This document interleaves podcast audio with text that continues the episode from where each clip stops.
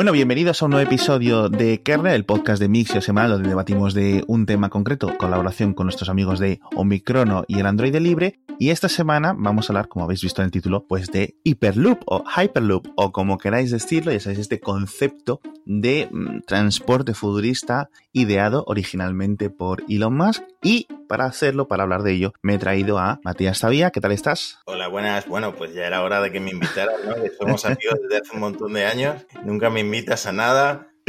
Es que la nueva temporada de Kernel, por decirlo así, digo, bueno, vamos a meter a más profesionales que en vez de traerme a los amiguetes aquí a charlar, pero al final está bien de Ángel Jiménez, de, José Jacas, Antonio Sabán, hombre, varía un poco la cosa. Eso es. Y entonces te he traído porque tú has estado viendo el modelo más avanzado, el prototipo más avanzado que se ha construido hasta la fecha de, de Hyperloop, ¿no? Bueno, sí, lo que han fabricado es el cuerpo de la cápsula por el que van a, donde van a ir los pasajeros, digamos, y donde va a ir montado todo lo que es el, el juego de imanes, todo lo que es el motor, etcétera. Pero avanzado, avanzado, todavía no está muy avanzado. o sea, yo me quedé un poco con la idea de que esto todavía está muy verde, aunque lleven ya cinco años en desarrollo. Pero bueno, ya se sabe que todo el tema de infraestructura es muy complicado y muy lento. Eso es. ¿Y esta, esta versión, dónde está? ¿Dónde está físicamente? ¿O dónde va a ir colocado este, este modelo? Luego queremos, quiero hablar contigo de pues, los diferentes modelos, las diferentes propuestas, ¿no? Cómo ha ido evolucionando este concepto, ¿no? Porque cada empresa Recordemos que no hay un Hyperloop, que hay como mil modelos distintos o mil ideas distintas basadas en el prototipo original de Elon Musk, que bueno, al final eran un, ya me nos contarás, ¿no? Unas páginas eh, con unos detalles básicos. Sí, exactamente. Pero este modelo en principio, ¿dónde está? Bueno, ¿dónde está? Pues está eh, dentro de una de las empresas que está desarrollando este proyecto que se llama Hyperloop eh, Transportation Technologies, que abreviado se dice HTT. está fabricado en el puerto de Santa María, en Cádiz. Se va a probar en Toulouse, en Francia, en una pequeña pista de pruebas y en principio es la primera cápsula a escala real, es decir, el tamaño que tendrá la cápsula cuando ya esté en funcionamiento, cuando ya se esté operando alguna línea del Hyperloop. Y mm, está en, esa fase de, vale, hemos hecho esta, esta pastilla de fibra de carbono gigante. Sí.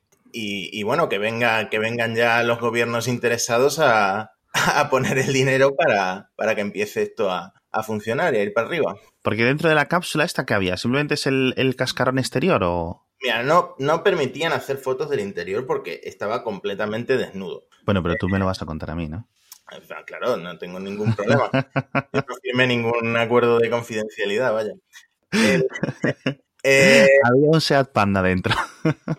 mi sensación era como de estar dentro de un tubo de pasta de dientes, porque era, era básicamente meterse en un tubo metálico que eh, por dentro estaba vacío eh, había políticos y, nada, y paredes completamente desnudas en, un tono muy oscuro. No estaba iluminado ni nada y simplemente era eso, estar dentro de un tubo, una, un tubo con una forma de bala, una, bala plateada. Pero tú si te pones así con las manos abiertas, en plan los brazos extendidos, en plan hombre de Vitruvio, ¿llegabas o era más... más...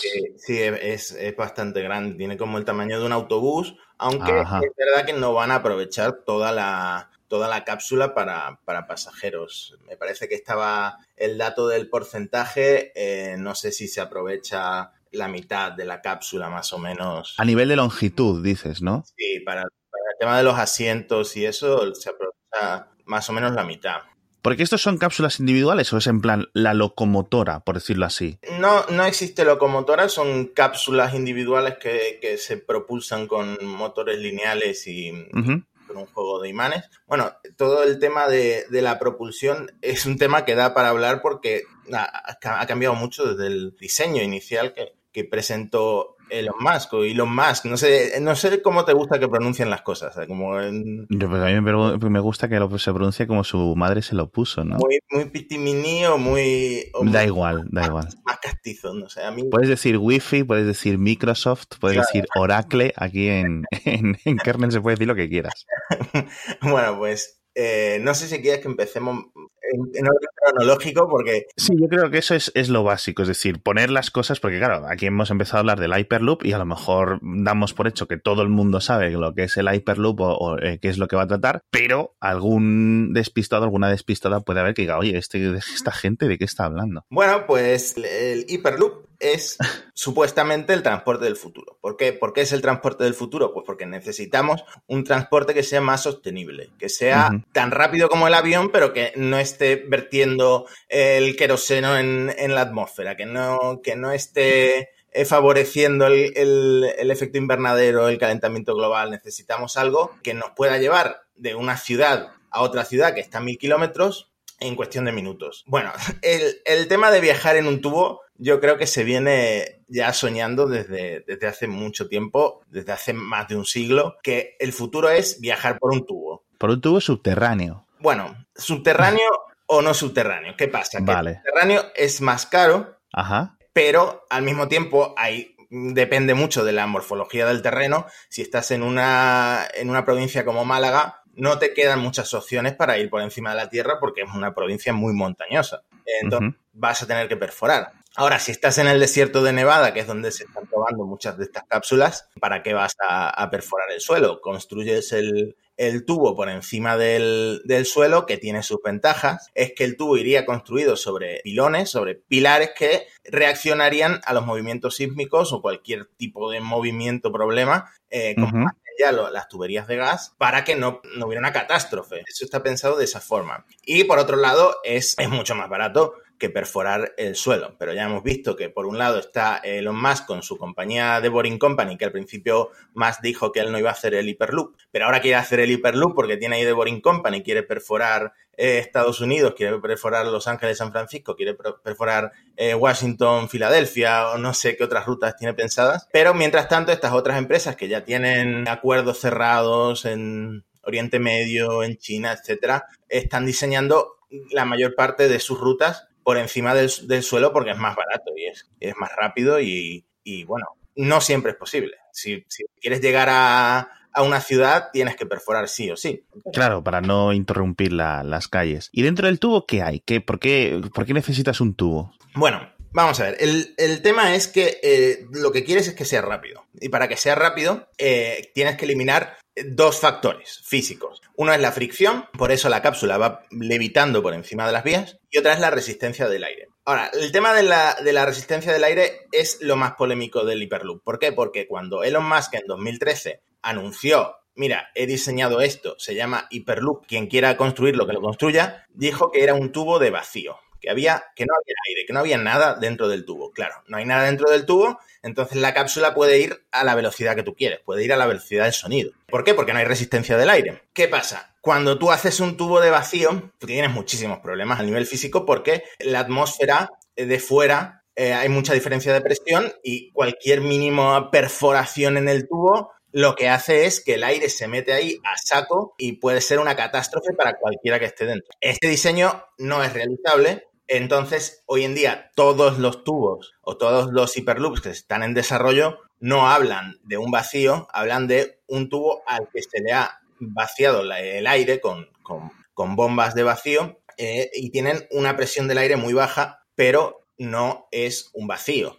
Es vale. el aire muy baja y, no, tiene, no se puede comparar, por ejemplo, con el, gran colisionador de, hadrones en, Suiza, ¿no? Creo que está. Eh, eso, el interior del anillo, es una presión muy baja, muy baja. Eh, me parece que es uno de los lugares más vacíos del, planeta. Pues esto es, yo qué sé, 10 veces más presión. Aún así, es menos presión que la que hay normalmente en la atmósfera. Por eso va por un tubo, porque al haber menos resistencia del aire, propulsas la cápsula y, va sola no, no tienes que estar acelerándola constantemente con una locomotora. Por eso no hay locomotora. Cada cápsula es individual, va propulsada sola, se propulsa cada X kilómetros con un juego de imanes, con un motor, un motor puesto en, las vías, tanto en las vías como en la cápsula, y, y, gastas muy poquita energía. Pero entonces, aparte de esto, va levitando, ¿no? Dices, con lo cual tienes que tener el sistema de electroimanes a lo largo de todo el tubo. Esta es otra de las grandes polémicas del Hyperloop. ¿Por qué? Porque nuevamente el diseño original de, Elon Musk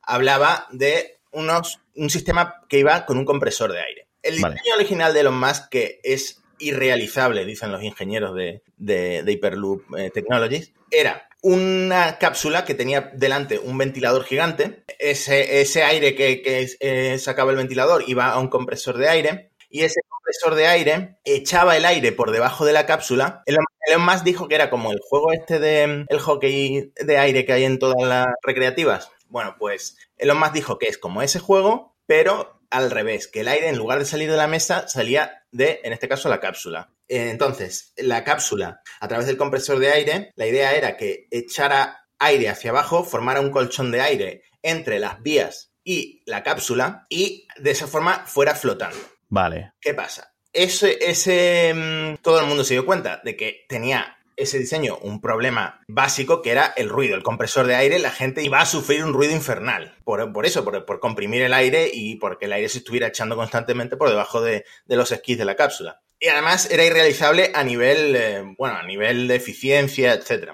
Hoy en día, todas las empresas que están en serio desarrollando un Hyperloop han elegido levitación magnética. Vale. Levitación magnética, mm, la de los trenes de Japón, por ejemplo, que se llama levitación magnética activa. Primero que no habría tanta diferencia entre el Hyperloop y el tren de alta velocidad, el tren bala japonés. Pero segundo es que esas, esas vías van electrificadas. Por un lado, en los trenes de levitación magnética activos son muy caros de construir por, un tema de materiales, de estar comprando electroimanes y estar colocándolas por toda la vía. Los superconductores y todo esto, ¿no? Exactamente. Y luego de estar electrificando la vía que ya está gastando una energía. Entonces, eh, no estamos en un transporte sostenible, en un, transporte pensado para el futuro. ¿Qué están haciendo todas las compañías estas? Pues están usando un sistema de levitación magnética pasiva. Ajá. Básicamente lo que hace es usar imanes normales, pero orientados de cierta forma que cuando, cuando la cápsula está en movimiento eh, generan una levitación pasiva que no, no estás electrificando, no estás metiendo la energía. Entonces, de esta manera solucionas el problema del aire con el tema de los imanes. Pero claro, ¿qué pasa? La gente dice, bueno, esto ha cambiado tanto. ¿Sigue siendo un hiperloop? Claro. A ver, lo que queda es la marca. Tú sabes que lo más vende lo que sea. Si quiere vender un llamas, te lo vende, pues. De hecho, ahora mismo está vendiendo los ladrillos de la arena, de la, del barro, que saca las tuneladoras suyas, las está empaquetando y las está vendiendo, tío. y la gente las compra, tío. Claro, es que es, es Elon Musk, es nuestro, nuestro Tony Stark. El, todo esto yo fui a verlo a Cádiz, luego publiqué un artículo en, en Gizmodo en español y en Gizmodo en Estados Unidos. Eh, fue un artículo bastante, mm, a ver, no diría negativo, fue un artículo que contenía toda la información que yo, que yo más o menos me traje de, Cádiz, pero eh, la premisa de mi artículo es que están haciendo algo que se llama Hyperloop, pero que no se parece a lo que diseñó o lo que diseñaron los ingenieros de SpaceX y de Tesla porque no, no tiene ni las colchones de aire, ni, ni, estamos hablando de un tubo de vacío, estamos hablando de un tubo de baja presión. Entonces, mantiene la marca, mantiene el nombre Hyperloop, que es como en plan, a lo mejor un electroimán para políticos, ¿no? En cierto sentido, es como vamos a intentar conseguir, porque esto tiene un tirón, tiene un tirón mediático, tiene un tirón que los políticos pueden aprovechar para ellos mismos y si lo pueden aprovechar, es más probable que consigamos financiación, porque ninguna de las compañías que está produciendo esto lo está haciendo con su capital privado. Están tirando siempre de una mezcla de capital privado e inversiones públicas. O si conoces tú alguna empresa que está diciendo, mira, vamos a coger a estos inversores super mega millonarios, nos van a dar aquí mil millones de dólares y vamos a hacer esto. Bueno, la otra empresa que está muy avanzada con, con este tema puso Richard Branson de, Virgin, puso mucho dinero y ahora, de hecho, se ha rebautizado a Virgin Hyperloop One. Pero eh, no estamos hablando de eh, ya construir una línea, estamos hablando de desarrollar la cápsula, desarrollar los tubos, desarrollar la tecnología de las bombas de, vacío. Luego, el tema de construir toda la infraestructura mm, X terreno, X ciudad, siempre se depende del gobierno, del gobierno local, como pasa con los trenes de alta velocidad, etcétera. Y por supuesto, los primeros países interesados y los primeros países que van a tener su línea del, del Hyperloop son China y pues Emiratos Árabes, etcétera, etcétera. O sea, los países ricos y los países que, más están avanzando, tecnológicamente. Vale, entonces todos estos cambios están divergiendo suficiente del, proyecto original como para que las velocidades eh, potenciales sean o sigan siendo tan supersónicas como se decía o vamos a seguir teniendo básicamente una especie de tren bala mucho más caro. Bueno, a ver, yo me senté a, primero a la mesa con, con Vivo Gresta, que es el, uno de los fundadores de la empresa esta, de Hyperloop HTT, y le pregunté por la velocidad. No te dan una cifra de velocidad, no te dan una cifra de velocidad. Luego me senté con, también con el CEO de la empresa, no te da una cifra de velocidad. Solo te dicen que no va a ir siempre a velocidades cercanas a la del sonido. Porque no puedes, porque tiene que ser una recta muy larga para que puedas alcanzar esa velocidad. Claro. De hecho, las primeras pruebas que se están haciendo con maquetas ya de tamaño grande alcanzan los 300 kilómetros por hora. Dice. Vale, porque la velocidad del sonido, todos sabemos más o menos eh, a nivel de suelo es unos 300 metros por segundo, pero eso convertido a kilómetros hora son 1200 y pico kilómetros hora. Es decir, de 1200 a 300 hay un. hay un Llegaría yo a Barcelona en nada, en una, en una. menos de una hora, ¿no? En minutos. Claro. ¿Qué pasa? Que el tubo no va a ser completamente recto y no va a ser tan largo, por lo menos en, estas eh, primeras pruebas que se van a hacer en los próximos años. Van a alcanzar los, ya, alcanzan de hecho los 300 kilómetros por hora, puede que alcancen los 600 kilómetros por hora, que es el tren bala más rápido que tiene Japón, pero tú tienes que ir reduciendo la velocidad por una serie de, cuestiones de seguridad, porque tienes que, tienes que frenar a tiempo para cualquier frenado de emergencia, tienes que girar eh, X grados porque ninguna ruta va a ser completamente recta. Siempre va a haber terrenos que suban, terrenos que bajen. Nunca, no puedes decir el Hyperloop va a ir a la velocidad del sonido porque es, es imposible momentos eh, clave, momentos contados durante, durante el trayecto, que pueden ser más, pueden ser menos. También hay que contar con la aceleración y la deceleración, pues mínimo de, de, la salida y de la llegada. Pero claro, esto en principio, pues cuanto más larga la ruta, pues más momentos tienes para encontrar esta dirección. A lo mejor la media de velocidad se hace esto. Pero claro, esto al ser un tubo, yo tengo una pregunta, que es lo que siempre me lo he pensado. Cuando tienes un tren bala, cuando tienes un tren eh, tradicional sobre raíles o eh, sobre electroimanes que van flotando, sí, en plan DeLorean, tiene que ir plano sobre el suelo, es decir, las vías están fijas a cero grados sobre el suelo. Pero en un hiperloop, al ser un tubo, digamos, estos imanes que dices tú que son unos imanes pasivos, unos imanes tradicionales, se pueden reorientar para que se pongan un poco de lado, como en una montaña rusa, cuando empiezas a hacer loopings y cuando vas a hacer una curva en el hiperloop. ¿Sabes a lo que me refiero? No tener que decelerar porque la propia presión, la, propia fuerza cinética te está permitiendo girar un poquito así, ¿no? Como las motos, a lo mejor, cuando toman una curva. Que eso no lo pueden hacer los trenes eh, tanto porque las vías, ya digo, tienen que seguir en el suelo. ¿Esto se ha planteado o, qué? Bueno, sí, sí, tienes esa libertad, pero tampoco puedes jugar tanto con, con, la inclinación porque eh, cualquier choque con el tubo eh, puede ser catastrófico a esa velocidad. Ah, bueno, claro. Eh, claro, tendrías que, además que vas con la Coca-Cola en el tren y se te cae para un lado.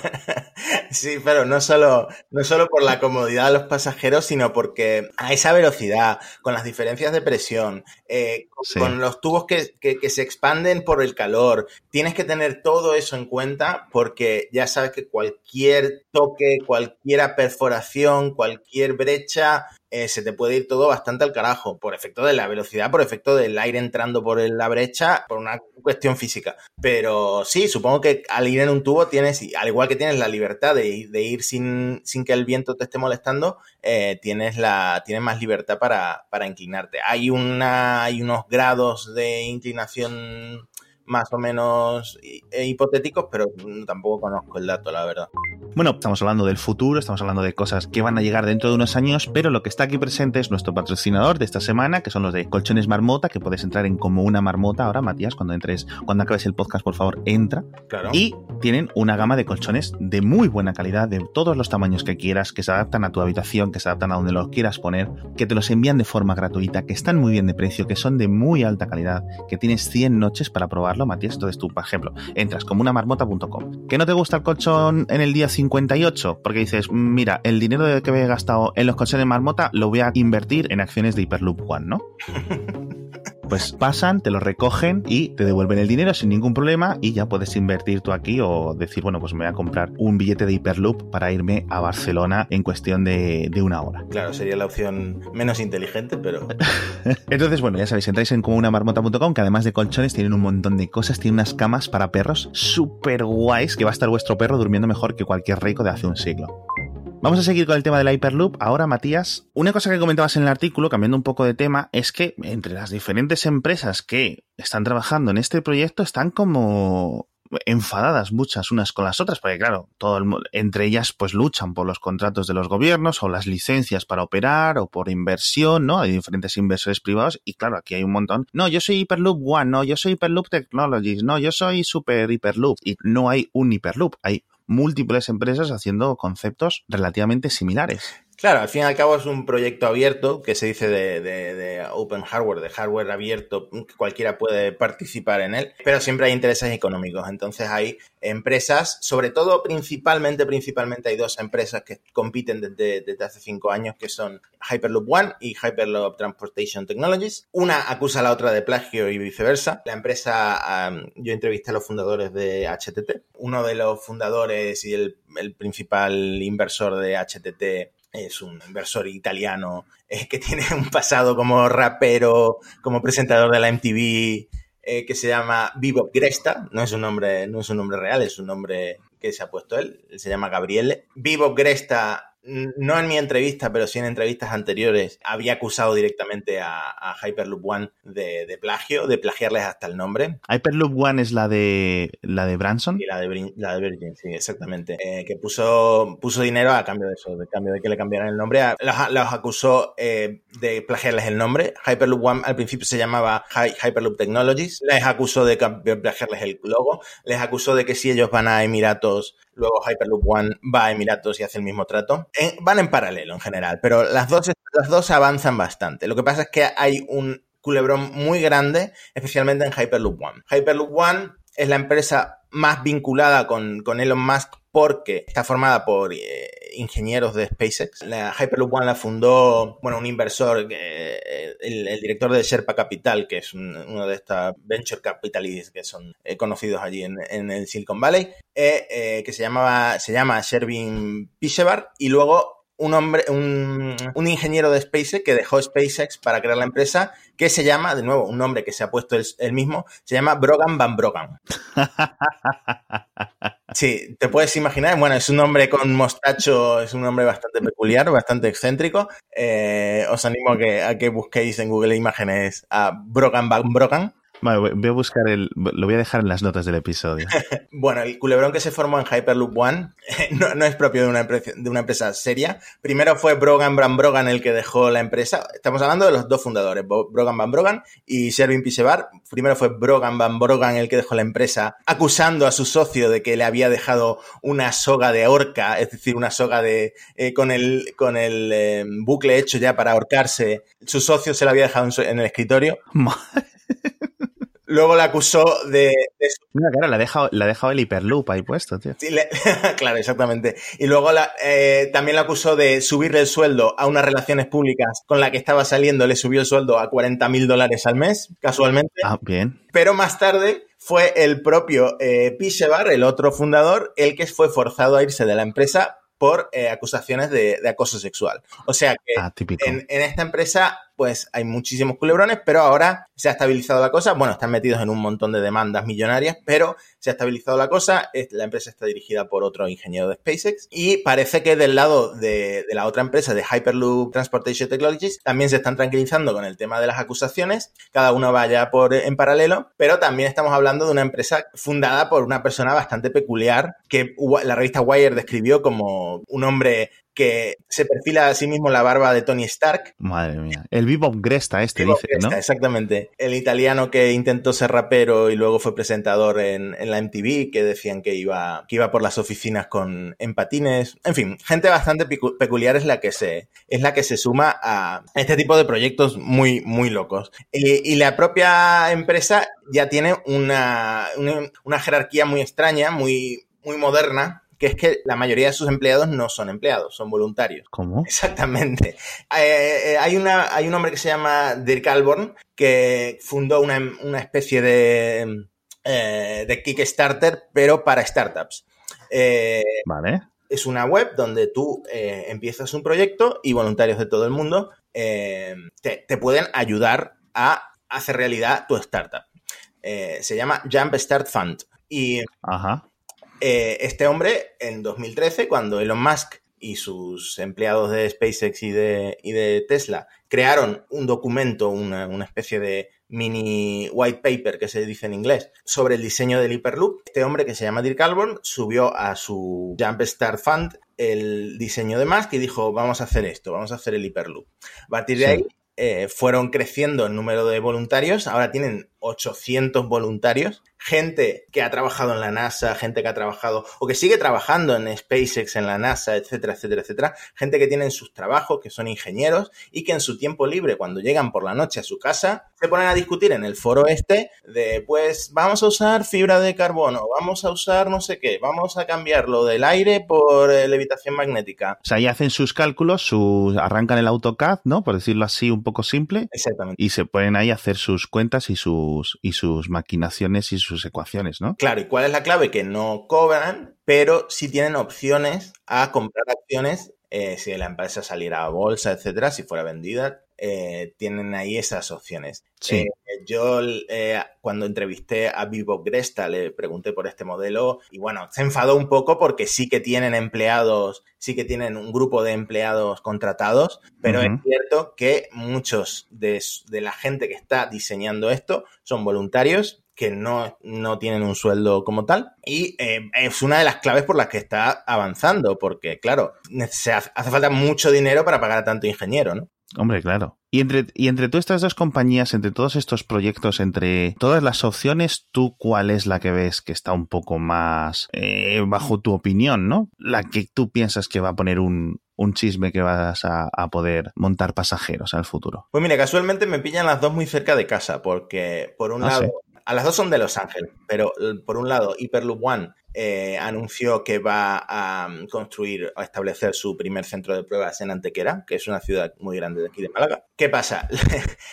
Anunciamos que vamos a poner un centro de pruebas, tenemos a, a DIF de nuestra parte, etcétera, etcétera, pero eh, en la letra pequeña pone a cambio de 126 millones de euros en forma de préstamos y subvenciones del Estado. Así, más o menos así es como funcionan estas cosas. Tienen ahí un, pequeño anillo ferroviario en el que van a hacer las, pruebas de su, propia cápsula. Y luego eh, la otra empresa grande que se, llama, como digo, Hyperloop Transportation Technologies, eligió a una empresa de Cádiz que se llama Artificial para eh, construir su, su, cápsula de fibra de carbono, que ellos no dicen fibra de carbono, ellos dicen vibranium, o sea, como el vibranium de Marvel. Sí. Han puesto ese nombre y lo han registrado, de hecho, eh, que es básicamente una fibra de carbono que además lleva unos sensores para detectar si ha habido algún problema. Ajá. Vale, o sea que no es en plan un simple cambio de nombre, que tenía, por lo menos tiene algo más, ¿no? Y esto es, y esto, lo del Vibranium, esto lo ha puesto el que dices tú que tiene perilla de Tony Stark. Exactamente, están todos ah. muy un poquito obsesionados con el, con el tema. Yo me imagino que idolatran también por otro lado a Elon Musk como, como su propio Tony Stark. Y nada, respondiendo a tu pregunta, eh, las dos están avanzando, las dos están cerrando acuerdos para, para, estas cosas. Ya sabes que a los políticos les encanta hacerse la foto al lado de, del logo de, de, Hyperloop. Y aunque originalmente los planes eran que estas líneas empezaran a operar en tres años, uh -huh. eh, eh, te traigo una exclusiva para Mixio. Eh, el miércoles entrevisté al, al, director ejecutivo de HTT y me dijo que en China han cerrado un acuerdo para que esto empiece ya el año que viene a, a, construirse y a funcionar en China, donde, bueno, ya sabes que el gobierno tiene muchísimo poder sobre, sobre lo que, sí. que, ocurre a nivel empresarial. Entonces, si alguien puede hacerlo en un año, sí. es China. Es decir, convertir lo que has visto tú, el cascarón este de fibra de carbono, uno de vibranium, construir el túnel, acabar eso, poner los asientos, poner el radiocassette y poner a funcionar esto en un año en un año. Eso dice China. Bueno, o sea, yo o que estaría encantada de verlo, estaría encantada de que fuera verdad. Vamos a verlo un poco a qué velocidad, porque justo ayer también salía la información de que tú decías antes Emiratos Árabes Unidos, que tiene su propio plan, pero leo que Arabia Saudí ha cancelado el proyecto que tenía Hyperloop One o el prototipo que iba a construir Hyperloop One dentro de Arabia Saudí, con lo cual, bueno, pues seguirán múltiples opciones, seguirá la de China que dices, pero de momento la de Arabia pues la han cancelado pues, pues estos temas políticos, ¿no? De la muerte o del asesinato de Yamal Khashoggi, que, claro, Richard Branson ha dicho, oye, Arabia, esto no se puede hacer, no se puede ir matando gente por aquí, y se han puesto los otros, ¿cómo? pues te cancelo los millones. No se podía saber que en, que en, Arabia Saudí pasaban cosas malas, no se podía saber. ¿Quién lo iba a imaginar? ¿Quién iba a imaginar que hacer un, un, un túnel de 600 kilómetros de vacío era difícil? y que en Arabia Saudí mataban disidentes. Es que... en fin, Matías, muchísimas gracias por, por estar con nosotros en Kernel. Gracias a ti por invitarme. Yo creo que a mí, como siempre digo al final de cada episodio, me ha quedado mucho más claro todo el tema este del Hyperloop. Yo he aprendido, espero que vosotros también, los oyentes, hayáis aprendido algo. A ver si cuando inauguren el de China nos vamos a probarlo. Claro, venga, pero al segundo, al primero, primero no me subo. al Hyperloop 2. Ok, bueno, pues eh, de nuevo, muchísimas gracias, muchísimas gracias a Colchones Marmota por patrocinar este episodio y nos vemos en el próximo episodio de Kernel.